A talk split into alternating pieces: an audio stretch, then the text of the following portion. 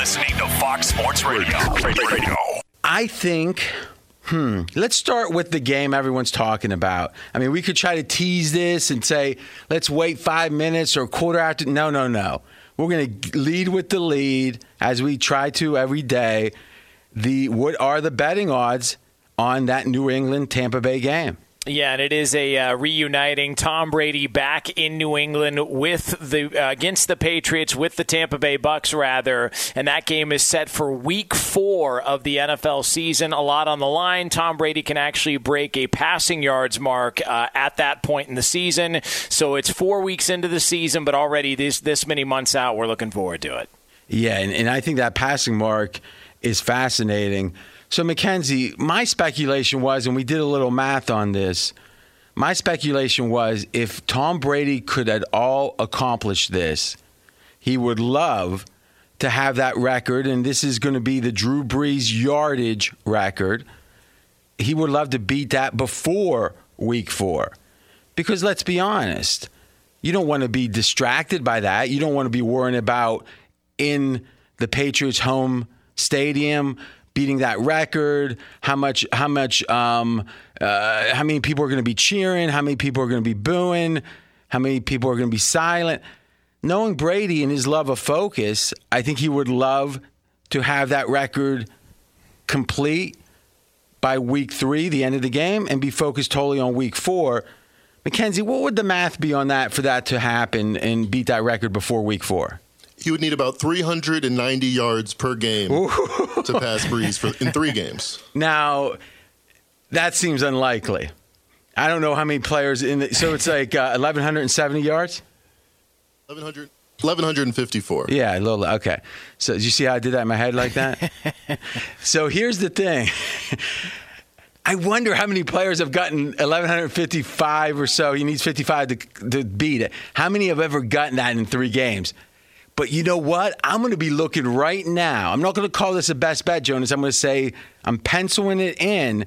The prop bet on Tampa and Brady's pass yards, the opening game against the Cowboys.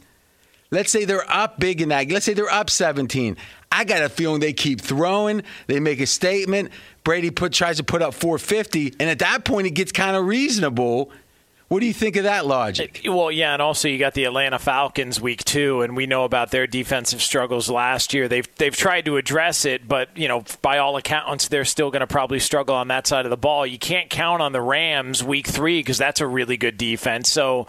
I mean, he's yeah, going to have to really. Yeah. But he's gonna, new defensive coordinator. That's true. He's going to have to really pile up points. I actually look at it this way. I, I think that Bruce Arians would like to stick it to the Patriots in prime time more so than maybe Brady would. Like this seems like a Bruce Arians move to where eh, you know what, we're going to go ahead and throw the ball. We're going to throw the ball the rest of the game here at Foxborough. But see, that's the thing though is if it's going to be the fourth game, it'd be a very normal amount of yards, right? So if it's you know he'd need a little bit more than 250. Uh, you know, so I guess yeah, 300. So really, what we're saying is it had to be about 300 a game to just even get it in the fourth game, which kind of makes my point. He's going to want to run it up against the Cowboys anyway. I'm looking back to that first game saying if they're up 17 with 10 minutes left, what is the inclination of Tampa to throw the ball? And I think regardless if they're going to try to some miracle of get it accomplished in three games or to be in a real solid position to do it easily in the fourth, because I think the worst thing – for the Patriots, or I'm always thinking Brady and the Patriots. The worst thing for Tampa, and tell me if you agree with this, would be coming in with it about 340 yards right. away in the fourth game. Yeah. Because now you're going to be thinking, am I going to get it here? Is it going to be a disappointment if I don't? Boy, I would, I, I swear to God, I would like New England more if it was about 340 yards for Brady to break the record entering that New England game because I think it would be a distraction. And I think regardless of what how it goes in game two and three, I think game one they're going to be motivated Tampa to put up the yards to make it less of a stressful situation. Do you think if if he was 400 yards away going into the game against the Patriots, do you think that they would actively try and break the record in New England if he was 400 yards away? Because I believe Ooh, they that's would. interesting. I, I, That's I interesting. think they would because it would be, you know, you would need him to put up those type of numbers if you were going to win the game regardless. But I think if they saw it within striking distance, um, I, like if you were 200 yards away, it's not a big deal. You're going to go through the game and you're going to pass it most Exactly. likely just based. But if it was 400 yards away, you'd really have to make an extra effort to, to pass it. And I think they would make that effort.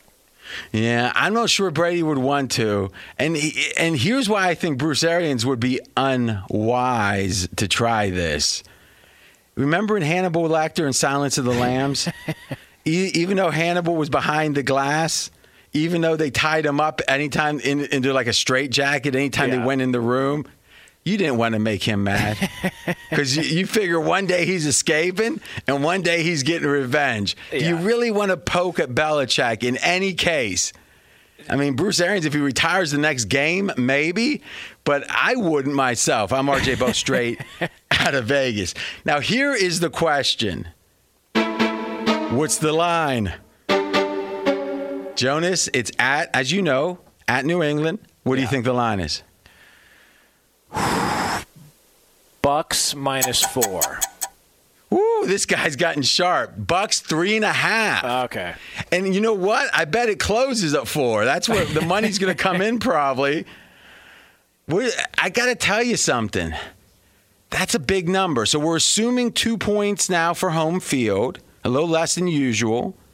Why is that? Because we're not sure about the capacity crowds, and we're not sure about has the NFL in general lessened home field because the year before last year it was much lower the home field advantage than usual. So those two factors bring it from three to two. So that means that Tampa on a neutral would be favored by five and a half. Tampa at home would be seven and a half. Is Tampa really? I like New England here, and it's is back to the old chess master stuff. Is if you are going against someone that knows you and you know them, who has the advantage? Now, Tom Brady knows the Patriots, knows Belichick. Belichick knows Brady. Personally, the greater mind, I think, has the advantage. And Brady has a great mind for football. Belichick has the greatest mind for football.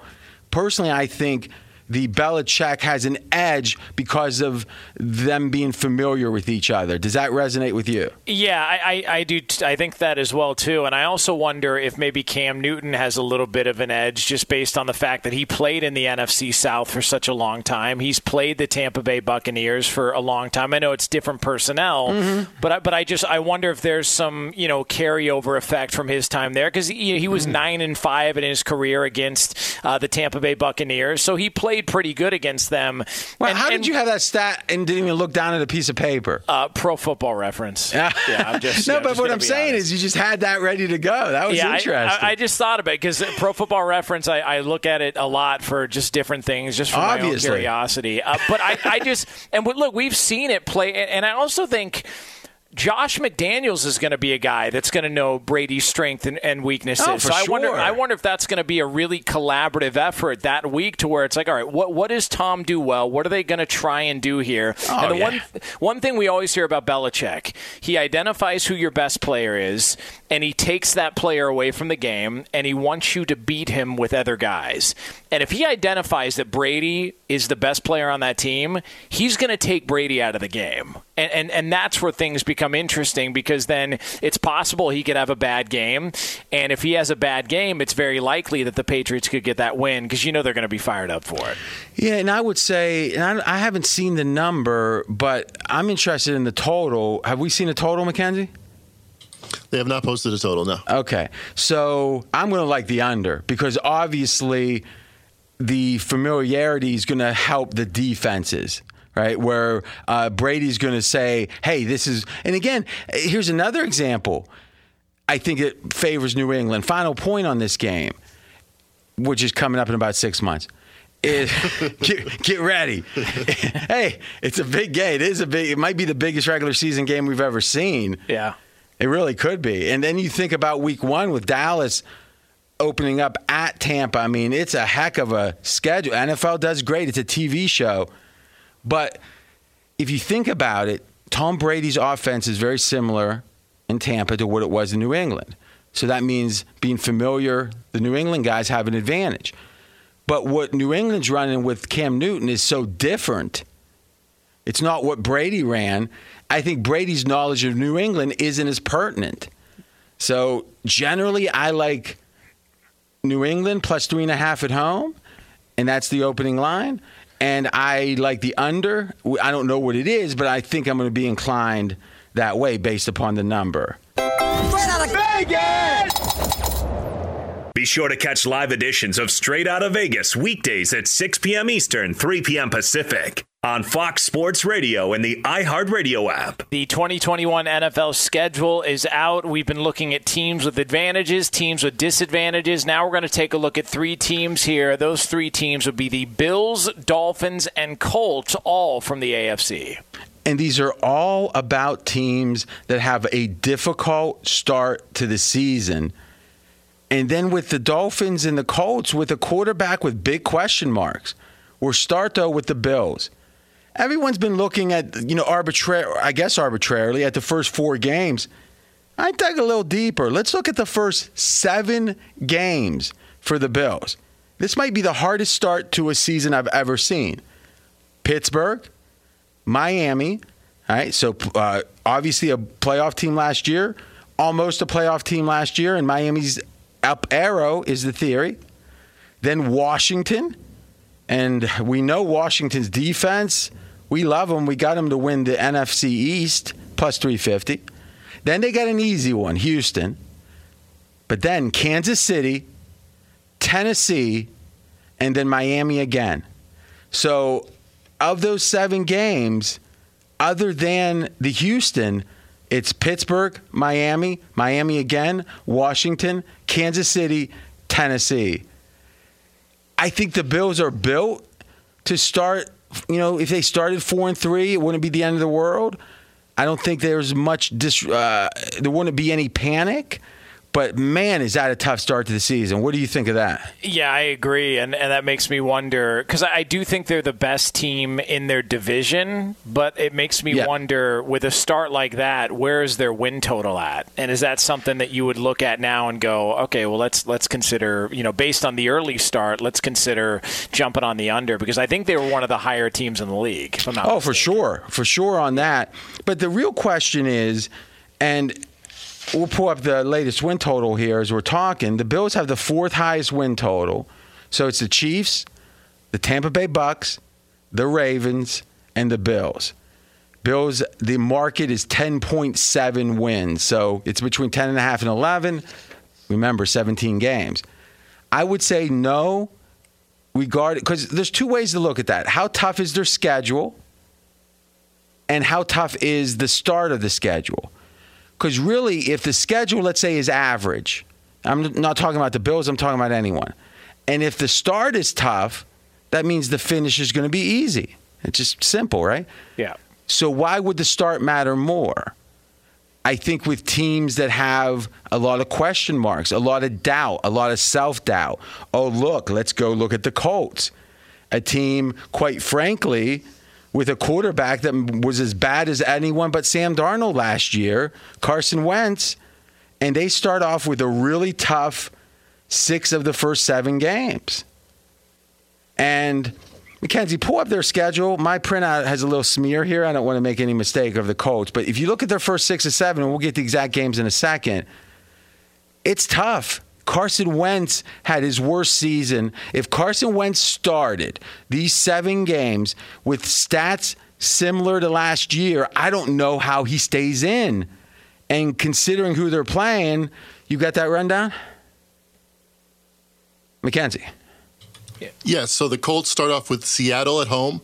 Then they got the Rams. They got to travel at Tennessee week three, at Miami, at Baltimore week five. Get a little bit of respite versus Houston week six. Then they're at 49ers week seven. Now Yikes. run that one more time. Seattle, Rams, at Tennessee, at Dolphins, at Ravens, Texans, at Niners. I mean, McCann, oh, oh, Jonas, that's a start to a season. I mean, you got the one. Whew.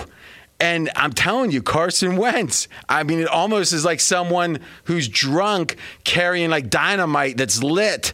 You can kind of see what, but the wind's blowing. It's like, uh, that's the vision I have right now. Can you, can you, I don't even know if this is possible. And the only reason I'm asking this is because the second half of their schedule, I think, is, is a lot more doable than. Oh, than no doubt. Half. But he might, he might be in the insane asylum. can, can you live wager on their season win total? Like during you know something season? that would be so simple because the theory what is a season win total right they look at every line so they, they have a projected line on every game right Yeah. now they might not be taking bets on it but they have it and each line converts to a win share so if the lines pick them, your win share is 50%. If you're favored by three, your win share is going to be more than 50. And there's an exact mathematical formula to create that. You add it up, that's your win total. So they might make a slight adjustment based on some other factor, but it's going to be slight.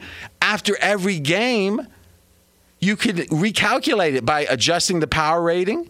The team, so now the Yeah. game, the total or the spreads change the rest of the year. Let's say you upgrade a team a point after the first game. That means there's now there's 16 other games the next 16 that they get upgraded a point and it all moves a point up. So over the course of that time, that you know, every time you have a final score and an adjustment to the power rating, you could redo the win total, but no one does it. Yeah, the Niners last year is a perfect example. I, I don't I don't remember what their win total was going into the season. I want to say 11 or 11 and a half. That seems about right, but it was in that range. After week 2, you knew they were screwed because of all the injuries they were dealing with, and I just wonder if you could go in and and get action on that when you see all that's unraveling, especially early in the season, like why nobody would consider offering that. I mean, we But offer theory- coin flips and Gatorade colors and everything else. I just No, don't- I hear you. The, and, and and what we've seen is New Jersey has been super ambitious, DraftKings, uh, FanDuel, etc. And I think in general they've raised the bar, and now others, hopefully, the books are going to compete with it. But we got to remember one thing about the bookies. And if you ever just take away one thing from this show, it's this is what the bookies are. Cockroaches. Cockroaches. You think I'm kidding? I've been here a long time. They are all. They're not thinking about tomorrow. They're not thinking about. They're thinking about can I make money today? Am I going to eat as many pistachios as I can today? Lift my not try to do too much work and make as much money as possible. See, on the flip side of that, remember Jacksonville knocked off Indianapolis in week one last year. I Yes. wonder how many people would have looked at that and said, you know, maybe this Jags team is much better than we thought. And Well, we thought so. I think I bet them the next two weeks. and you would have an opportunity to take their season win total and see how it moved and kind of and, and adjust on the fly. So I, I just think it would be interesting. You know, we actually have ambitions because if you set up your database right, you can. Because let's say someone's out for six weeks, right? So Yeah. now the question is it's week two, they're out for six weeks. That's the projection. How do you adjust the totals, uh, the spreads? And to me, it's pretty simple. You would say, okay, for the next six weeks, this guy's out. He's worth a point and a half. So the next six, a point and a half adjustment. We've upgraded the team a half a point because of the most recent game. You just enter those two numbers, and then it it, it will like Excel sheet uh, calculate out. And it will spit out what the win total should be. So the idea of having an ongoing running win total and if you actually look at it, things like 538.com, and they use an ELO method, it's called, but in general, that's what they do. They always have a projection at any point in the year about what the uh, finished record is going to be of each team, the likelihood, and you hear it on ESPN, like the I think the BPI they call it is Yeah. the Lakers Yeah. have this chance of making the play-in game. They're just projecting what the spreads will be in those games, what the win percentage is, et cetera, et cetera. I'm RJ Bell. We are straight out of Vegas. Last team of note here, the Dolphins, and we've heard their names a few times in here. Tua, big question marks. New England, Buffalo. At Las Vegas, which we saw last year was potentially a strong venue. Indianapolis, Tampa. What's the easy game there is going to Las Vegas, right? That's a 500 team. New England's above 500. Buffalo's one of the top four teams in the league. Indianapolis, top seven or eight team. Tampa, top two team. Tua could be in trouble. And also that Raiders game, if you remember last year, that was one of the games in which Tua was pulled from the game at the Raiders. And if not for an awful face mask by Arden Key of the Raiders on Ryan Fitzpatrick, you know, the Raiders probably win that game. Miami had no business winning that game. Ooh. So I, you just wonder if maybe Tua brings back some memories or he has some ghosts about getting yanked from that game last year like he did on, on national. Well, listen, he didn't play well, but he doesn't see ghosts. Let's not cast aspersions about that. Speaking of the Sam Darnold Bowl. Oh my gosh. Colin was talking about how, let's be candid, how shrewd it was for the NFL to put that in week one because once we see Sam Darnold's just as bad as we ever thought he was, who's going to care in week six? the NFL is there's billionaires for a reason. Speaking of Las Vegas, you know, Mackenzie, I don't know if we pulled this. Did you see the top ticket prices for the game, week one or the games? I didn't see the actual yeah, numbers. Yeah, take, yeah, take a gander at that because I saw that for the five, I think. Uh, high, did you see this, Jonas? Yeah, I saw the, uh, and this is just based on the tickets that I'm showing and the prices that I'm seeing on, uh, on ESPN.com. And yeah. Uh, by far and away, the Raiders uh, in Las Vegas Monday night against Baltimore. I'm seeing tickets as low as eight twenty eight, eight hundred. So as low as in as uh, almost a thousand bucks yeah. is the, the cheapest way to get in the door. Yeah, that's not that's not including the new DJ booth they put in the end zone. Uh, the uh, the first game of the year, the the Buccaneers and Cowboys, um, their next highest. Uh, the tickets are going as low as three hundred and eighty dollars at Raymond so James. Wait, so wait a minute, you're saying the, the the opener in Las Vegas Vegas is almost triple as much yes. as the Cowboys in Tampa yep. Bay. Yep. Uh, let's just say that it's going to be good to be RJ Bell here this fall. Now, do you think that do you think do you think with that much money that they're getting from the tickets that they're going to lower the betting limits at the blackjack tables to accommodate everybody, or just try? Well, wait, wait a minute. I think I think you got something mixed up here. People that are rich enough to pay a thousand a ticket, you don't lower anything for that, Jonas. You, I mean, you're a visitor of Vegas. You got to understand that. what struck me about Week One, and it just did last night any rookie quarterback obviously will be facing an NFL road crowd for the first time. But the second year quarterbacks will be facing a road crowd effectively for the first time. So it's going to be interesting when Tua, when Herbert, when these second year yeah. guys make their first road start, might be week one, week two, whatever I got a feeling that's going to be some extra nerves and maybe taking some time to get used to. Maybe look to bet against those teams in the first quarter of those games, Jonas. What do you think of that? Yeah, no, that that's a good point. and that that was one of the things that we heard last year was because there was no noise. You could pipe in noise all you wanted, but because there was no noise by and large, you could communicate so much easier. And then players on defense were were saying that they could hear cl- calls as clean as as clear as day, just being on the field, getting ready. And some of those guys kind of knew what was going based on other things that they knew about the offense or whatever schemes that were trying to run and now all of that is gone. So it, I just wonder who's going to who's going to make the adjustment first. Probably Belichick, as he always does. But yeah, I'll be curious to see these second year quarterbacks and how they adapt to actual crowds being there. So I'm going to give you in a moment the biggest moves, but one other curiosity here, and I think this is fascinating. So the Ravens play all of their divisional road games. So if you think about it, there's three divisional road games every year for each team.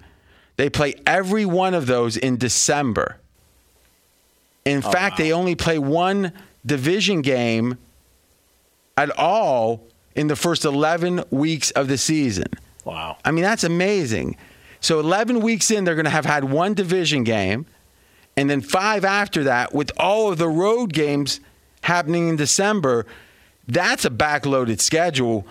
Um, usually the Ravens start fast. Remember, they opened up and crushed the Browns last year because they put a few wrinkles in that run game with Lamar, and early they really benefit from that. I think this hurts them.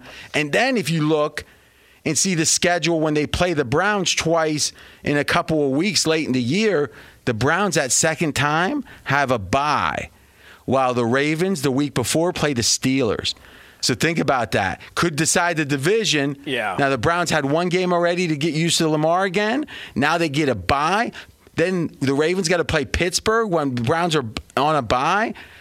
I think the Ravens, schedule wise, it's sneaky secret. If you like the Ravens, I think the schedule did you no favors. Yeah, and, and I, it makes me think that if, if if you were going to bet, if they get off to a hot start and they're leading the division, you're probably going to get favorable odds on somebody else to win the division because people aren't looking that far ahead of time, realizing all the division games are late, all the tiebreakers are going to be Yep. determined late. So you could probably get pretty good value on a team behind Baltimore if they're leading the division, just looking ahead to the schedule and seeing those matchups. I like the way, I mean, Jonas has become a value hunter. Let's just say that. I love it. All right, here's what we're going to do I'm going to read you the five teams that there's been the biggest betting on since the schedule release.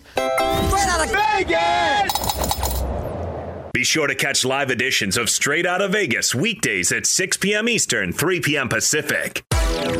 Hey, this is Jason McIntyre. Join me every weekday morning on my podcast, Straight Fire with Jason McIntyre. This isn't your typical sports pod pushing the same tired narratives down your throat every day. Straight Fire gives you honest opinions on all the biggest sports headlines, accurate stats to help you win big at the sportsbook, and all the best guests. Do yourself a favor and listen to Straight Fire with Jason McIntyre on the iHeartRadio app, Apple Podcasts, or wherever you get your podcasts. We've been talking about this for years, Jonas, is that when people mess around with gambling, injury reports, especially we talked about, there's going to there's so much money being bet, there's going to be legal action. Think about that. You cheat now, the betters say, "Hey, you cheated us." It's like insider trading. I think this is the beginning of that. You're going to see a lot of people thinking, and especially when the leagues start to take money as they are now, if you're benefiting from it financially, you got a responsibility to put on a fair competition, even beyond what the fans would expect.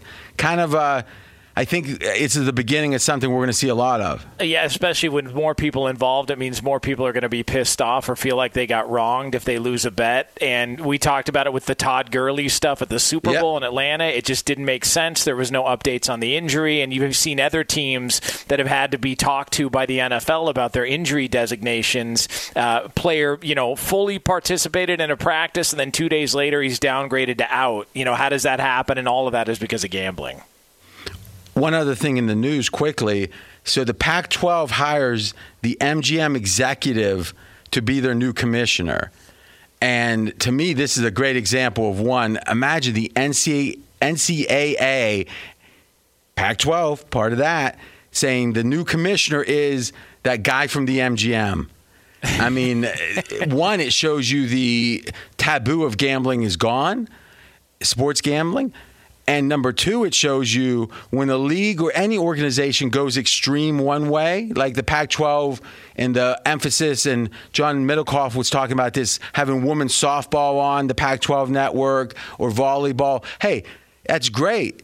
Title IX makes a lot of sense.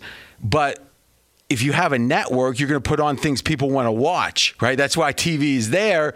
They didn't seem to be doing that.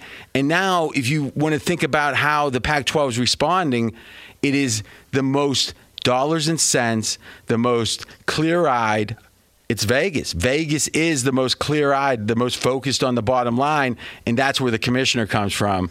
I think it shows you the reversal when you get extremes. What do you think, Jonas? Yeah, and there's also the Pac-12's gotten such a bad rap that I, I Rightfully wonder- so, I think. Yeah, yeah, and they, they've been really bad, and just their whole structure has been bad. And I just wonder if this is a little bit of a, you know, hey, we're kind of cool. Like, uh, you know, we bring in a guy who's the MGM guy, and I also, I think this is pretty much a done deal that any Pac-12 tournament or whatever going forward is going to be at MGM, right? Well, I like is- that. I like that. I think it's really a sign of the Pac 12 saying, I don't want to be broke. We don't want to be broke. All right, when we come back, we will read those major total moves, the over unders for the teams that were most affected.